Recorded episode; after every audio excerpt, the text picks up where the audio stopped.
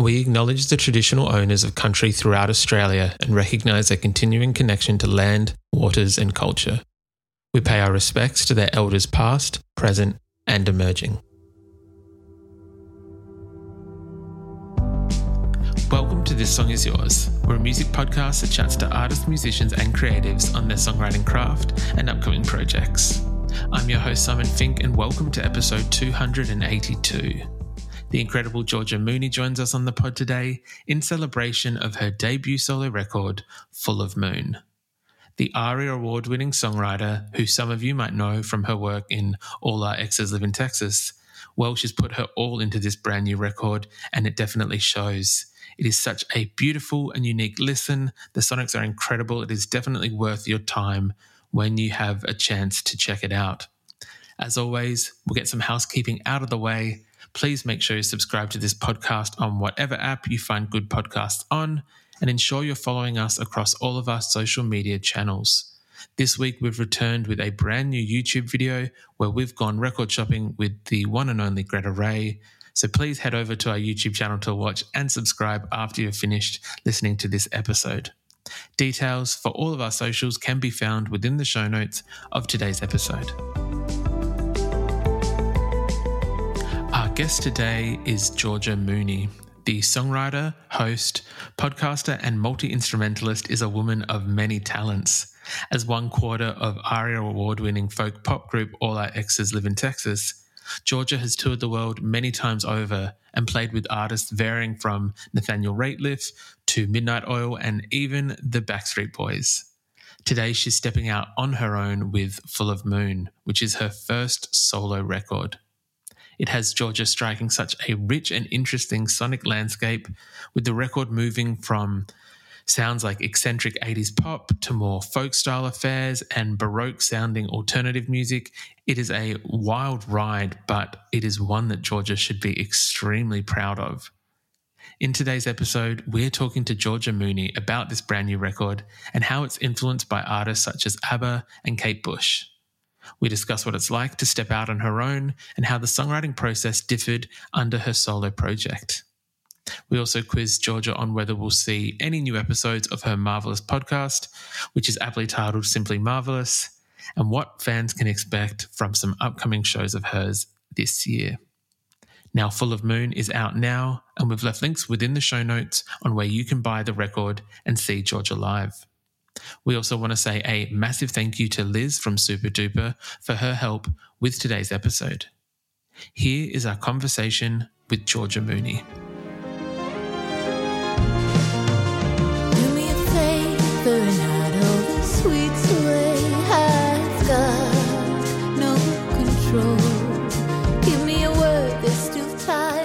Please welcome to This Song Is Yours, Georgia Mooney. Hello, Georgia. Hi, thanks for having me. My absolute pleasure. Thank you so much for joining us. Um, how how are you going? I'm I'm pretty good. I just got back from doing um, an aqua aerobics class with um, the local Lewisham grandmas. so that was mm-hmm. fun. Um, that's been mostly my whole day. Yeah. I mean, I wasn't in the pool for the whole day, but that, has been the highlight of the day. it's not a bad. How's your day going? It, it's been an all right day. Thank you. Thank you very much for asking. Good. I feel very lucky to be talking to you today. I know that there's plenty going on. The aqua aerobics aside, there is plenty going on in your life at the moment. Um, and so I'm very appreciative that we get to have a chat with you. Uh, you're releasing a brand new record today called Full of Moon. Firstly, congrats on this record. Thank you. Thanks so much. It is exciting. It feels like it's been a while coming. Well, I'm I'm very curious to to jump into the record and also have a little bit of a discussion, I guess, in terms of for those who are listening who maybe are not aware of some of your previous work. You are one quarter of the incredible band All Our Exes Live in Texas. Um, but this is your first solo outing. So I'm curious how you're feeling in relation to, you know, release day with a band compared to as a solo artist. Yeah. Well, yeah, it's a very different thing. I think there's there's beautiful things about both obviously one thing that's really nice about um, being part of a band is that you kind of share all of the experiences. So you sharing the stress of it as well, and you kind of just have someone to bounce everything off. Whereas doing things solo, even though I've got full creative control, which feels like a real luxury. after being one of four for so long. Um, it is also, you're suddenly kind of, yeah, faced with full responsibility of every decision and um, full kind of responsibility of all of the stress and anxiety that comes with releasing a record. but it is really, it's really nice. And, um, yeah, I, I have been working on this kind of in the background um, during a lot of years with exes. And so it feels like, and then having it kind of be prolonged by the pandemic again, it, it feels like it's been in the works for ages. And so it's a big, yeah, it feels, it's a big moment. Of course. Well, and and I imagine as it as it should be, and I'm very lucky that we actually get to have a chat with you in relation to this moment. Um, do you remember when you first started, not writing music, but when you first kind of had the idea for a, a, a, solo record for yourself, and when you kind of thought maybe this isn't for the band, maybe this is more for me? Mm, I think I have always had it in the back of my mind. I mean, when I first started performing as a musician, um, that was kind of yeah, like around 10 years ago, just before the band started, I was doing a little bit of solo stuff and I had, a, you know, a couple of EPs, um, but I never made an album. But I've always wanted to and been, you know, dreaming it up. And then the Exes thing kind of happened by accident. Um, it was a friend's idea that we get together, and then we we thought we'd just do one show until we picked a really stupid band name, and then it turned out that that kept going and going, and kind of then you know eight years later, we're like, oh, okay, this is a, this is a serious thing, and we should have thought more about the band name. Um, but it served us well. Um, so yeah, it's always been in the back of my mind. But I think as I, my tastes have changed, and it's probably morphed in in lots of ways in how I imagined it might sound. And um, I learned so much with performing with exes. Uh, you know, I learned a lot about songwriting from the other girls and from collaborating with them, and I learned a lot about performing. And you kind of I think as a musician or even as a vocalist, I think you sort of assume that the sound that comes out of your mouth is the sound that you're stuck with. Or it, that's a hard, it's a weird thing to say, but it takes, I've learned that it takes a long time to find your sound. And I know that's a sort of a wanky thing that people bang on about, but you can also transform it a lot. And so yeah, I guess this was a gradual process of making lots of demos and writing loads and loads of songs, many of which didn't, you know, make the cut, and kind of finding finding a sound and a, and a kind of um, production style that felt truest to me, and then, you know, taking time to chip away and really get it right and that's one thing that you know this process of recording was about 18 months so which is longer than it, should be uh, but um that one nice thing about that is that we really got to like sculpt it over a long period of time and and I suppose with a debut album you only have you have a feeling you know you can only do your first album once and mm-hmm. so you you want to kind of I wanted to get that right to, so that I was coming out of the gates feeling really strong and feeling um, like it was unique to me and and quite different to the previous stuff that I've been doing. I think that's a rambling answer, but I don't know if any of it was helpful. But you know what I mean. um, well, no, I, I I don't feel that it was a ramble, and it, and it did make quite a bit of sense. And as you, I feel like just adding on a little bit, as you said, um, people's tastes and um, and their interests evolve, and in songwriting as well, finding. I feel like every few years there is a new you, if that makes sense. Mm. Like that, it kind of. Um, it's not a strange thing to say, and I feel that this record, Full of Moon, is so sonically striking. I, I feel like I will when when we're lucky enough to have guests on, we'll usually put on the album and and we'll, we'll take that in and um, usually kind of work around it and write a lot of our research or prep. I found for Full of Moon, I kind of had to just stop what I was doing and just kind of stare at my stereo while listening to this, and I mean that as a compliment. Um, it was it is incredibly unique. There are touches of um, ABBA. There's touches of Kate Bush. There is, I want to say, and I'm hope I'm getting. I want, it's it's almost like baroque pop in a way. Yeah, cool. Yeah, I, I would love love. I'd love to know how you approach that in terms of finding that sound. I know that you worked on the album and co-produced it with. I want to say, is it Noah Georgeson or Georgeson? Georgeson. Georgeson. Um, I'd be, I'd be very curious how you guys kind of arrived at the sound that you did because I think it is, firstly, incredible. Definitely a brilliant headphones record for anyone listening to this podcast. Put on some good headphones. But yeah, I'd love to know how you, you came to the sound. Yeah. Um, it's it's um, sorry, I'm think about it. It's hard. Um, I think yeah, I was just thinking about what you were saying about how you, your your sound changes every few years, and that's a that is a nice thing, and that's a lovely thing about um, I think being an artist as well, and something that we should encourage in in the musicians and artists that we like is that you know they you can evolve and you can transform, and and actually, yeah, it's important to kind of not get bogged down in in obsessing over making something perfect because you can always do the next thing and that'll be different and you know. Um, but i think with this album I I think I always go back to artists that I love for inspiration, and I was spending a lot of time with you know Kate Bush, people that you mentioned there, um, uh, ABBA, um, Rufus Wainwright is another absolute favorite of mine, and. Uh, things that I enjoy about their music and that I wanted to have in mind, and I think that I sort of can't help have anyway. I'm sort of a bit compulsive about it. There's kind of quite intricate melodies and intricate chord changes, and um, my uh, there's a guy who plays on the record a lot, and he he did all the synths and he does lots of horns and guitars, and and I would send him a song and some references and and say this is his name's Marcus Hamblett. He lives in Brighton, and I would say these are some sort of ideas. Let me know how you go and come back to me.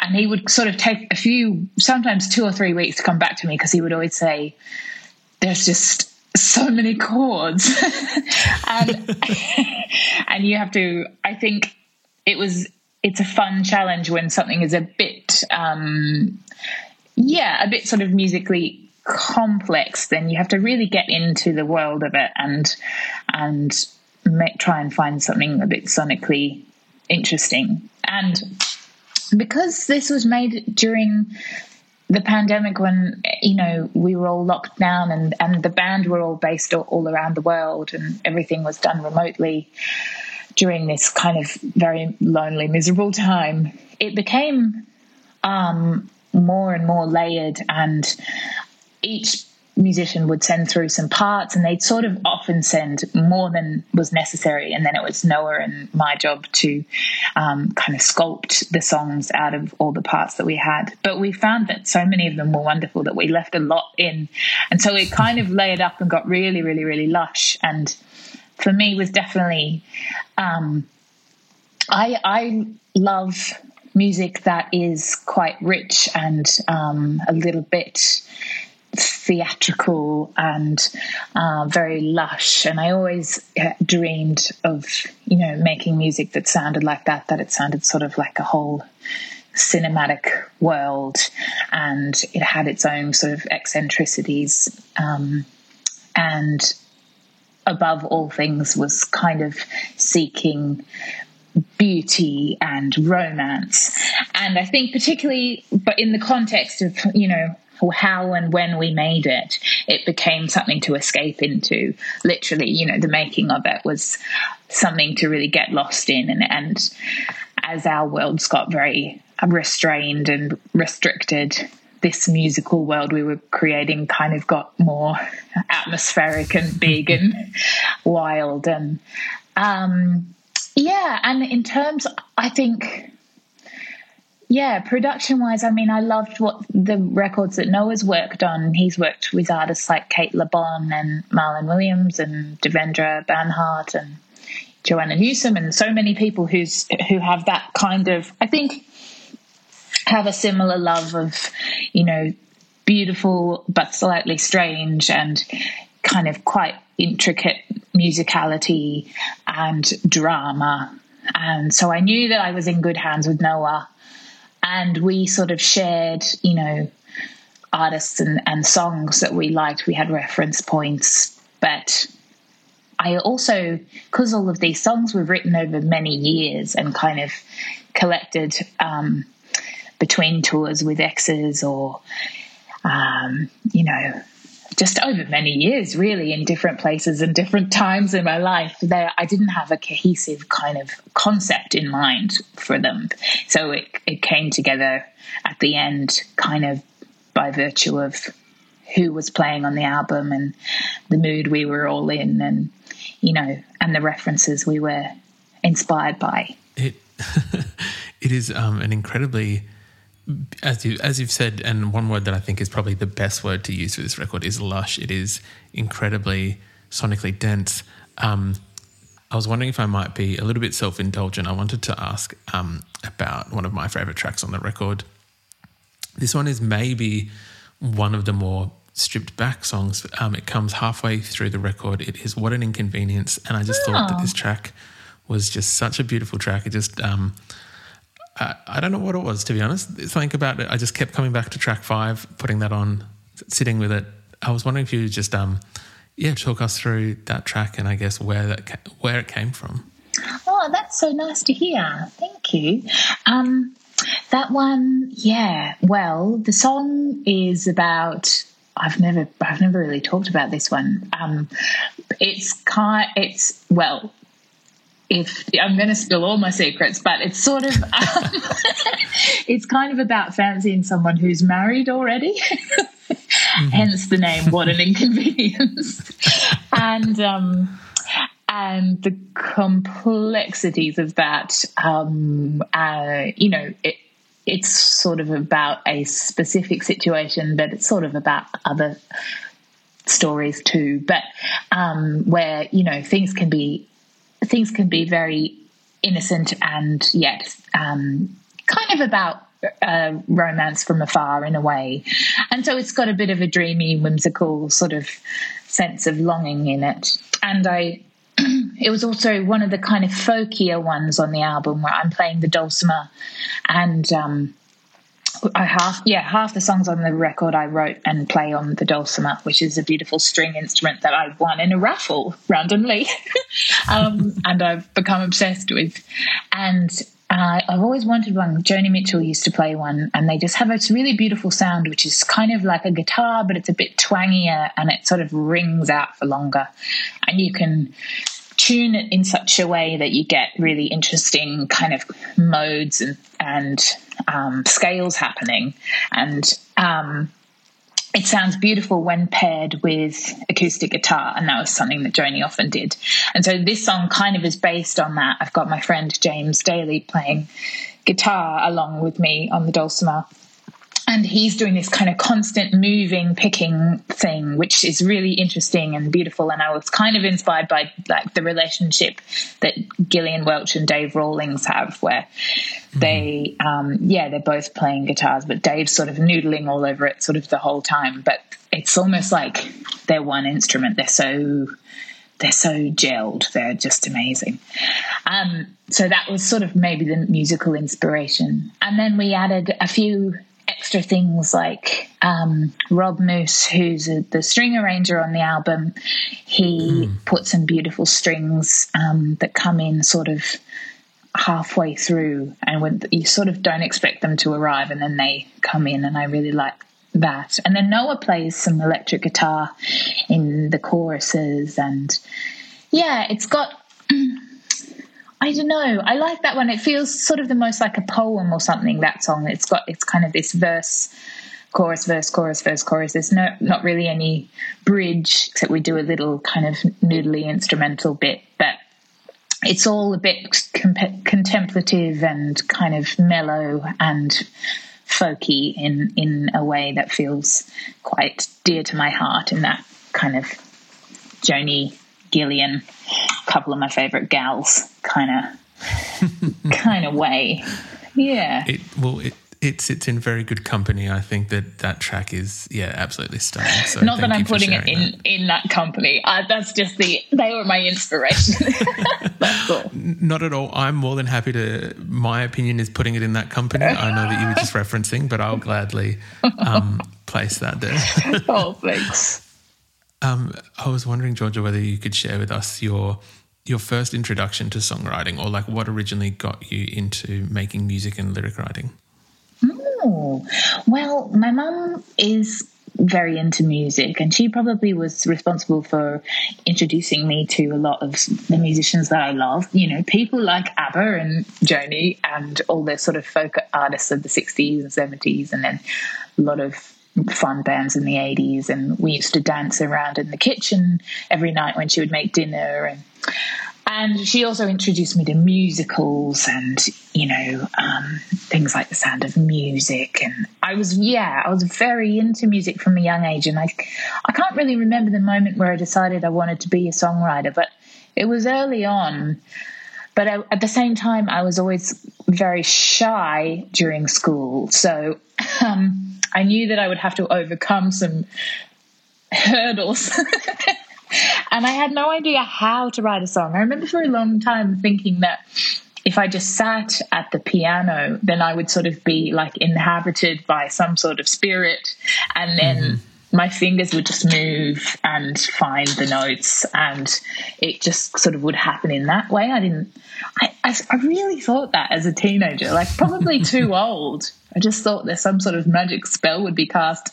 Anyway but it turns out you have to really think about it and practice for ages. And um, so yeah, since my teens, I wanted to write songs, and I probably was um, inspired by artists at school. I really loved people like Sarah Blasko and Clare Bowditch, like local Australian singer songwriters who were really popular at the time, and who I sort of, I suppose, saw myself a bit in in them and who they were, and where they lived and where they came from and all of that. And then I went off to jazz school after um, school and studied in Perth, and that's where I learnt sort of yeah how to put a song together and and learnt about the theory of music and and even though I have a very complex relationship with you know the idea of a conservatorium of music and I ha- and I did four years and did drop out before the end of my degree. Um, mm-hmm. I still am really grateful for having learnt all of those, those things that I learnt there, and I think that my yeah, I think there's a lot of benefit to to learning. Um, yeah, the the mechanics of it all in, in, as much as you can before you kind of um, go and have a bash. Yeah, it's it's funny. Um, a fellow uni jazz school dropout, um, and also a number of people that we've. Yeah. um, and then there's a few people that we've had on this podcast, um, ranging from like young US indie rock um, musicians to R&B people from uh, the UK or whatever. And it's funny that there seems to be a high percentage of us that have don't make it to the end we've learned what we've wanted to learn, and then we've gone, you know what, maybe not for me. But it is. It's still still a learning experience. You're still taking pieces of information that you want to apply to your own project away, which is the most important part. Yeah, definitely. And there's probably something to be said for you know having enough sort of sense of rebellion or uh, to to want to leave before you um, get sick of it. I think I started to see that it was it was very competitive, and there was a sense of um, you had to be a certain way, otherwise you were no good. Or and there were a lot of people who were graduating with very little self esteem, and I was like, I don't want to mm. get to the end of this and not be brave enough to to have to try and do my own thing. So um, I'm gonna I'm gonna get out quick before I drown. Um, but yeah, and you learn, but you do learn a lot by by by having the opportunity to study it every day, which is pretty crazy and a privilege. Yes, one hundred percent. I think it's almost it's almost like a rock and roll thing. I feel like people are like, you know what, yeah. pushing back. If I if I submit to it too much, it's not rock enough, whatever it may be. But yeah, anyway, no, totally. Um, I would love to know by the time this episode does come out, there are going to be some live shows announced, uh, which is very exciting. You've got mm-hmm. some shows in Sydney and Melbourne in support of the record. How are you feeling about um, finally being able to play some of these songs in front of people? Yeah, I'm really excited. I've got a wonderful band. There's going to be six of us on stage, um, and they're some of my favorite musicians. And I, I'm, I'm really excited about um, playing these songs live and yeah i think i think it's going to be really exciting i mean it's it's a bit of a task because you know, when you make something remotely and you've layered it up and layered it up and layered it up, but we didn't think about how to perform it live when we were making it. We, we, it's become like, okay, right now, how do we do this after the fact? Um, but that's been a fun challenge. And yeah, there's nothing, I mean, playing live for me is the most fun part. And I really, yeah, I love the band and I, I can't wait. That's super exciting. I know, um, it's it's always a little bit of an unfair question to ask someone or an artist their favorite song on a record. So I don't want to do that. But um, as you said, you, you do have an incredible task in terms of bringing these these incredible songs and arrangements and everything else to life. Do you have a track? Maybe one more so than any others that you're looking forward to debuting live, or that you think is going to um, pay off in terms of the biggest not the biggest arrangement. What's the word I'm looking for?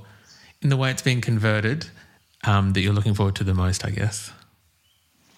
It's hard to say. I mean, I think my favourite song at the moment is probably War Romance, which is the first song on the album and it was the first single we released. It feels kind of like the most dramatic and theatrical. And there's something fun about doing that sort of a song um, live because you really get to put it all out there and you know have a have a big sing and it's that's just a really fun fun one to sing and um yeah but then at the same time it's also really lovely like the the last song on the album is called soothe you and i will do that one just with my piano player the two of us and that feels really special too to do something really stripped back and you know yeah I, it's it, i'm excited about it all. It's all so new and fresh and having a new band you know we're all bright-eyed and bushy-tailed um, it's going to be it's going to be fun. Hopefully, people come along. People will be there. Don't you dare say that. I'm, I know people will be there for a fact. Hope so. Um, I do have to ask. I feel like it would be rude not to, from one podcaster to another. I know it has been a little while between episodes, but can we expect a return of um, simply? Is it simply marvelous? Simply yes, marvelous. Simply marvelous. Yes, yes. That's a thank you for asking. um, of course, it's a that was a very fun project. Um, project podcast podcast project that I did with my um, comedian friends Rhys Nicholson and Kyron Wheatley, and it started in um, lockdown in 2020 or 2021, 2020. Um, when they were in Melbourne and I was in Sydney, and we kind of wanted an excuse to chat. I mean, it was the time, it was right in the time where everyone was like, for God's sake, don't start a podcast with your friends. Um, and we were like, let's start a podcast with our friends. Um, and we would watch all of the Marvel movies and mm. um, in chronological order and then sort of have a few gin and tonics and talk about them vaguely. but it mostly would go very off topic and we would just talk about ourselves and silly stories.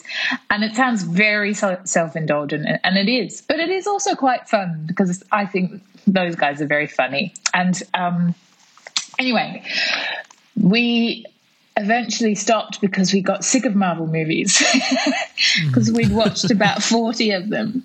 Um, so it is going to come back, and we're talking about it a lot, um, but it's going to come back with a different concept.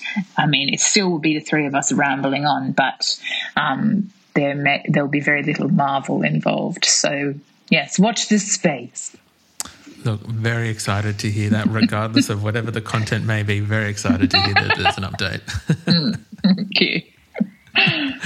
Um, Georgia, we would usually uh, end our episodes asking our guests what they're currently listening to. Is there anything at the moment that's kind of on high rotation for yourself? Oh, what am I listening? Okay, look, I'm just going to go to my Spotify and see my most recently. what? Let's see what springs to mind. Um, can I give two friend recommendations? Actually, of course. Yeah. Um, I've been. I am currently listening to new music from my. Um, oh, I've frozen. Um, from my friend Saya.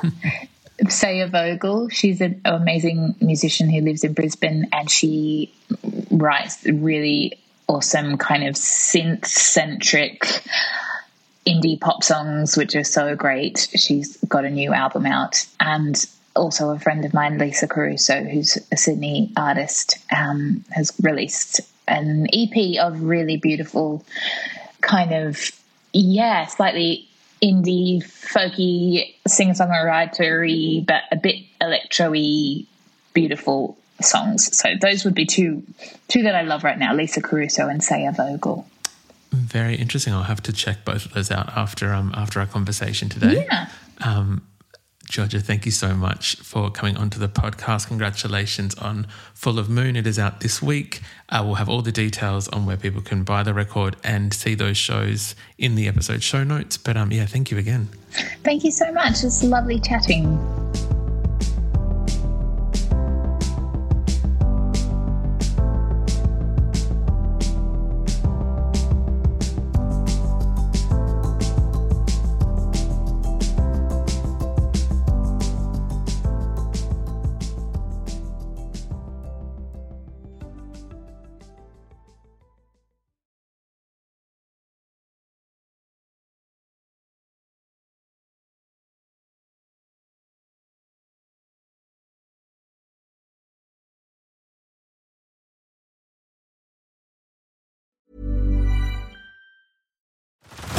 Head over to Hulu this March, where our new shows and movies will keep you streaming all month long. Catch the acclaimed movie All of Us Strangers, starring Paul Mescal and Andrew Scott.